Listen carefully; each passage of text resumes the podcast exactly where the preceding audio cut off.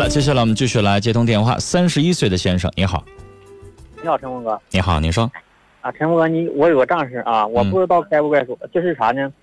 嗯，我喜欢一个就是比我大十五岁的女人，但是吧，她就是是结婚了，结婚她孩子比我还小六七岁呢，但是吧，我也不能破坏人家庭啊。但是她和她老公吧，都是就是她老公在外地工作，就打工，完她搁这边打工，完了吧，就是我我说了我喜欢她，但我说我爱她，但是吧，我是啥呢？但是我喜欢他，我也不能破坏人家庭，但是我说了，你说我不知道这话该不该说呢？告一般要是是大多数男人应该应不应该说这话呢？我想问问一下陈峰哥。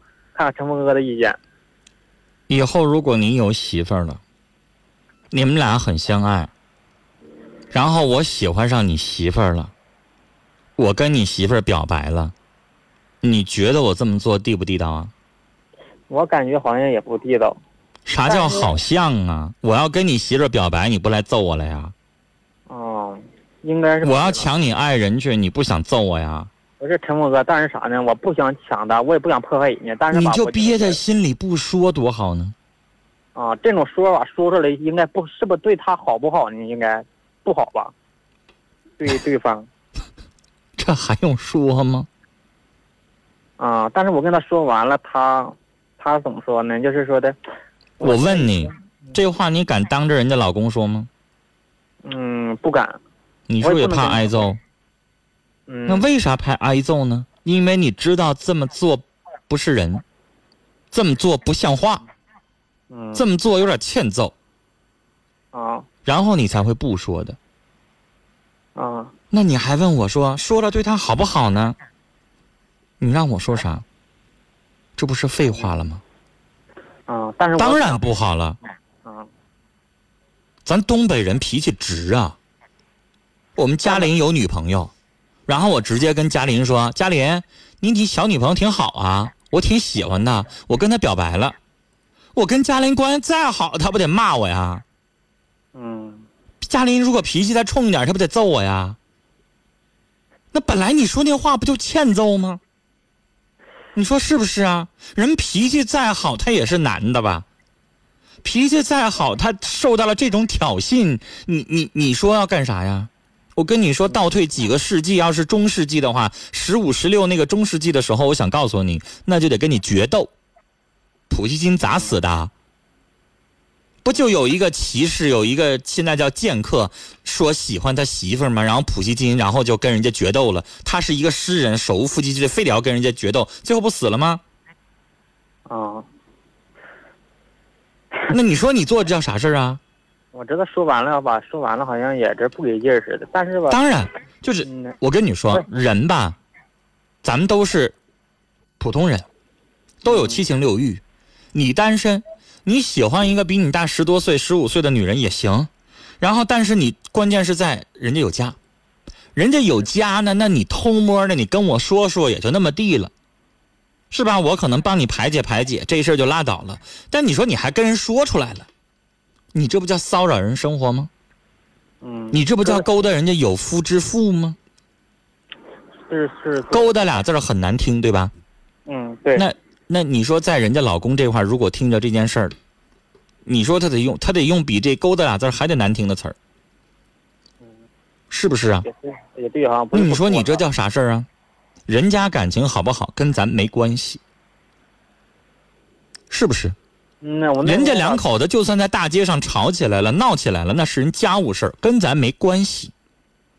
嗯，是不是？对，咱管不着。人家关起门来了，只要不是说人家俩大打出手特别严重，你听着好像出人命了，你也不带管的。嗯，人家没需要你管。人家要真喊你了，说这这这救命啊！你你可以去管。那人家过得好与不好，跟咱没有一点关系。你喜欢你憋在肚子里边，不说没有任何人指责你。但是你要说出来，就是另外一回事了。对于那个男人来说，你这就是挑衅，你这就是在勾引我媳妇儿。那男人对于这样的事情叫是可忍，孰不可忍，是不是？什么叫冲冠一怒为红颜啊？你都别说说三十多岁老爷们儿，我想告诉你，就那十几岁的中学生，都都有这样的，为了一个小女朋友，比如说这是我小女朋友，然后别的男的敢欺负、敢调戏一下子，都为这事儿都敢大打出手。中学生这样的事儿也有，为啥呀？就在他小小的脑子那个意识里边，他就认为这个女性就是我媳妇儿，就是我应该保护的对象。谁敢欺负，就是挑战我作为男人的尊严。你说是不是？这不就是最浅显的道理吗？嗯，先生，别的再多余的什么重的话，我也不多说了。谢谢你，陈峰哥。就是放在心里就得了。啊，那是人家媳妇儿。如果你再碰到一个你喜欢比自己大的，你碰到一个动心了，他比你大十十五岁，这点没有任何问题，可以。但是，要单身的，离婚的也行，未婚的也行，反正要单身的，啊，你才能跟人说。要不然的话，就两股劲儿了，就不道德了，是不是？嗯，我知道了，陈峰哥，谢谢你啊。哎，聊到这儿啊，好嘞，再见。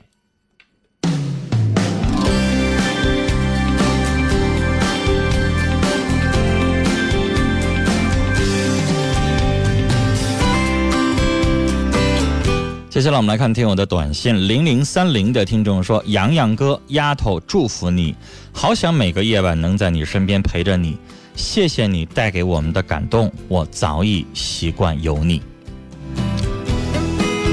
哎呀，这洋洋叫的可是真亲切呀，李阳同学，不知道你听完了之后有没有一哆嗦？我我估计有一些听众不不知道怎么回事儿啊。这是我们节目当中的一位很著名的听众，大家都习惯于管他叫“习惯有你”。还有，是一帅哥啊，香饽饽。我们群里边，我们的听友群里边上千人大群里边有好多人喜欢他。我念过这种表达爱意的，也不是一个两个了啊，估计也快一沓了。这第一个直接就管李阳叫“洋洋哥”了，哎呀！我不知道习惯有你这回有没有点动心的想法？我现在可能岁数大了，陈峰可能岁数大了，我就特别希望，就是身边啊能够成几对儿我跟着高兴。然后也真的希望，呃，习惯有你好好照顾身体。你发的微信，比如说最近几天，由于这个你的重病的折磨，就每天都很疼痛，我也都看到了。而且身边有很多。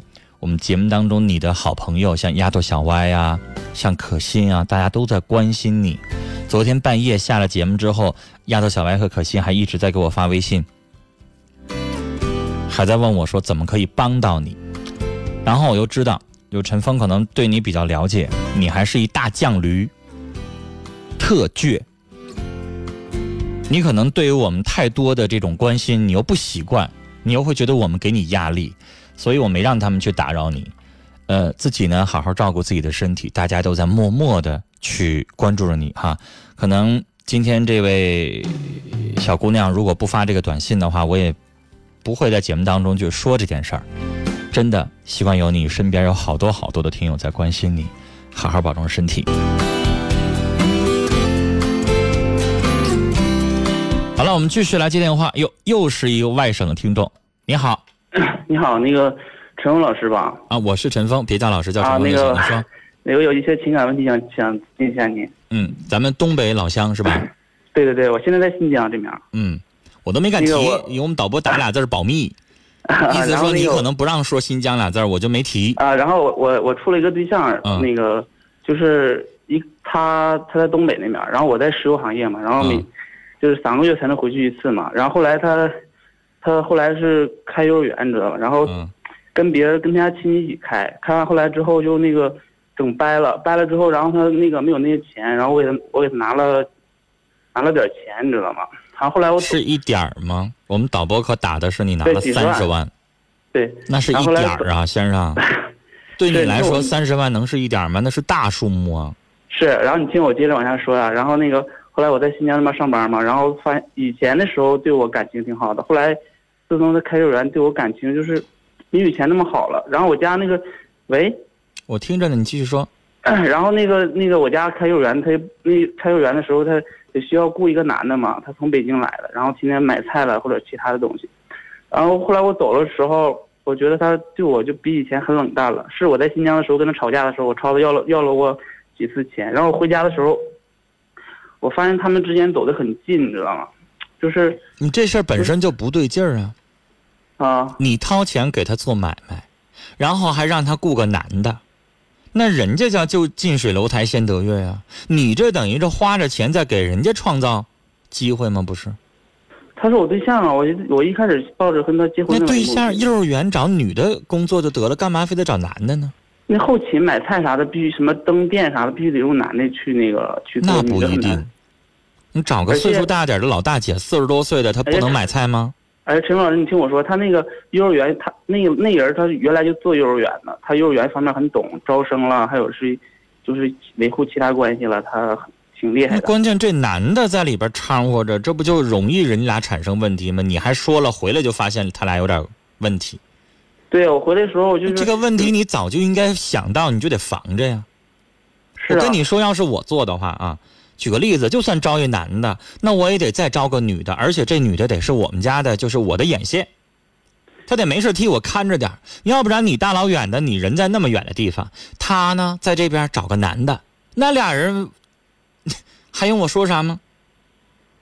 但是他们之间，我对象属于那种大大咧咧那种人，他们就我回家的时候，我发现那鞋在他床底下，还有一些，就是他管他叫哥那种声音，就让我很受不了。还有一次，有一天晚上，他们出去，那男的出去打麻将，然后我对象也跟他一起出去了。然后我就觉得，我刚回来，你说你这么对我，我心里挺难受的。你看，然后这个时候才开始小心眼儿。对，然后他说我对象总说我小心眼儿，你知道吗？然后他就是人家人家俩人呢，现在不一定有啥，但你已经受不了了。对，我已经受不了了。然后还有一件事儿，就是有一天大半夜十一点多，我先打断你啊。但这件事情找这男的进这个门儿，是经过你同意的。对。现在你反悔，就显得你很小家子气。你当时就不应该答应找个男的。关键是幼儿园没有男的不行。谁告诉你的没有男的不行啊？不是陈峰老师，他他有有的时候电了水了，一些其他的买菜了，女的肯定不大行。电可以临时雇工人。然后现在你现在人在外地，你没办法，你鞭长莫及，啊，然后你自己又小心眼儿，你要是大气，你充分相信，你别寻思，可能真也就没啥。人俩现在也没不一定非得像你想象的那一步，只不过你觉得好像人家挺亲近的，就是关系挺熟络的，你瞅着不得劲儿了而已。对，然后还有回去回去的时候，有时候周日的时候他。一一天天坐我办公坐那个我对象办公室抽烟，然后我对象有时候就是还穿个睡衣还没起来呢，我就想我说你干啥呀这是？那你看家里边没有男主人，人家有点放肆呗。然后还还有一天晚上是我对象以前对象给他打电话，大半夜的打电话，然后一生气了把我电脑，然后打电话我我说这不是你以前对象给你打电话吗？然后他我说我回去我我说我也得回个电话，我说那啥意思？然后我对象当时急眼了，把我东西什么。电脑啊，啊，手机啊，银行卡呀。小好，你又开始来小心眼来了。哎呀，那你前女友虽然跟你分手了，可能分手好几年了，给你打个电话还不行啊？不是给他打电话，前男友给他打电话。我说你前女友如果给你打个电话还不行啊？听懂我什么意思了吗？我要让你换位思考。是，那你说分了手就一次，咋的？大半夜就不能打电话了？遇到事儿不都是晚上吗？人就是在晚上有啥事想不开了才想打个电话呗，能咋的？你发现他俩见面了？没有。那你看你我说了，你不又开始犯小心眼吗？你说你这两件事你现在挠头的这两件事全都是你在那疑神疑鬼，你没有任何的证据证明这女的这个你对象跟那老大哥比他大是吧？跟那大哥俩人发生点啥？什么也没有。那个我家雇那男的比我大一岁就啊，但是个儿很矮，一米六左右。就对他来说是一大哥呗，对，对你女朋友来说是一大哥，你还充分的还没反。其实我觉得先生哈，你要幼儿园需要个男的，没说需要个年轻男的吧？你你可以雇个四十多岁的大姐大妈，你也可以雇一个五十岁的一个稍微上点年纪的男的，不就管个买菜、管个电和水吗？五十多岁的男的是不是也可以做？然后呢，你没找，你找了一个年轻的，就比你大一岁的。不是他，关键是幼儿园方面很懂，就是订书了，管理方面就是那个。那你是不是得分析这个人是利大于弊还是弊大于利啊？你现在自己小心眼儿。你要是别人用没事儿用这人，你自己小心眼儿，你自己觉得他好像跟你媳妇儿有点，好像有点走太近。你媳妇儿其实也没怎么地，你是觉得这男的好像有点主动的，应该比如说人没起来呢，他就不应该进这屋。你觉得他应该注意点？那你现在你又没法跟人说这话，你咋说这话呀？说这话？陈陈老师，你听我说，他以前他俩的那 QQ 聊天记录我看过，但是那男的给他发过那种信息，说喜欢他，说就是喜欢然后。我对象说，那你看。日久生情嘛，时间长了之后老在一块儿，年轻男女他容易出现这个问题，这也正常。但人俩现在没有，他说喜欢他，你女朋友拒绝了呗？没拒绝，没说，就是因为用他嘛。要是要直接拒绝，我对象直接拒绝尴尬呗。对，然后现在我整的那男的不干了，回北京了，然后我对象不干就不干了，太好了。嗯，省着你省着你提出来了，你怕你女朋友还觉得你心眼太太太小。不干了就不干了，再以后再找找一老大姐或者找一个岁数大点男的，这是第一个事儿，完事儿了。至于第二个，她前男友的事儿一点事儿没有，人家就通这么一个电话，让你赶上了。然后后来说我说说不允许我伤害他，因为他以前第一个第一次处对象，他第一个男友。那你凭啥伤害人前男友？人前男友把你咋的了？哎，我就觉得你说你大半夜有啥事儿？你说你，我就觉得挺不正常的。大半夜打个电话怎么了？几点啊？十一点多了。十一点多打个电话怎么了？后来那后来那我能证明啥？我问你。我说你听我说，我说后来我说是不是你以前给联系过他？我对象说没有。后来我看他聊天记录，他真联系过，你知道吗？他说没啥事儿。他说那个那个他以前对象就是就是好多年没见面了，就是上出差到哪儿想看一看他。那先生，你的意思说咱们感情谈结束了，然后以后就老死不相往来呗？那人家也没咋地呀，那聊天记录你已经查了，人家还说你爱我，我爱你的吗？还有吗？没有，他没没有了就行了呗。你是不是应该心胸大点啊？你这样的话，我觉得如果我要是从你女朋友的那个角度来寻思事儿的话，你怎么就心眼那么小呢？你始终在强调半夜通电话了，是半夜通电话了，通电话说啥了？多长时间啊？没接，你看都没接，你还咋的呀？你还不依不饶的？你这样做会让女方觉得你这个男的做的很没品。啥叫没品？没素质，对不对？明白，嗯，对不对？就算那男的真骂到你了，你都不应该还嘴。你不还嘴，说明咱有素质，咱躲他走就得了。但你他要骂你了，你要还嘴的话，那你跟他划等号。后来有一天，那个我我来时间关系，今天节目要结束了，我也不想听你还给人打电话。你说人家就来一个未接来电，你还给人家磨叽啥呀？他给我骂了，还我就觉得那人家能不骂你吗？人家咋的了？有哪儿对不起你女朋友了？跟你女朋友咋的了？你就就质问人家去，你能好吗？你自取其辱吗？不是。好了，时间关系只能跟你留到这儿了啊，聊到这儿了。呃，接下来还有广告信息，我们今天的节目到这里就结束了。聊到最后一个电话，让我觉得先生啊，你本身这个心眼有点小，我希望你以后大度起来，这样你女朋友跟你才能够长久。如果你老是这样小肚鸡肠的话，我想告诉你啊，人家也有受够那一天寻思寻思我说的这些话。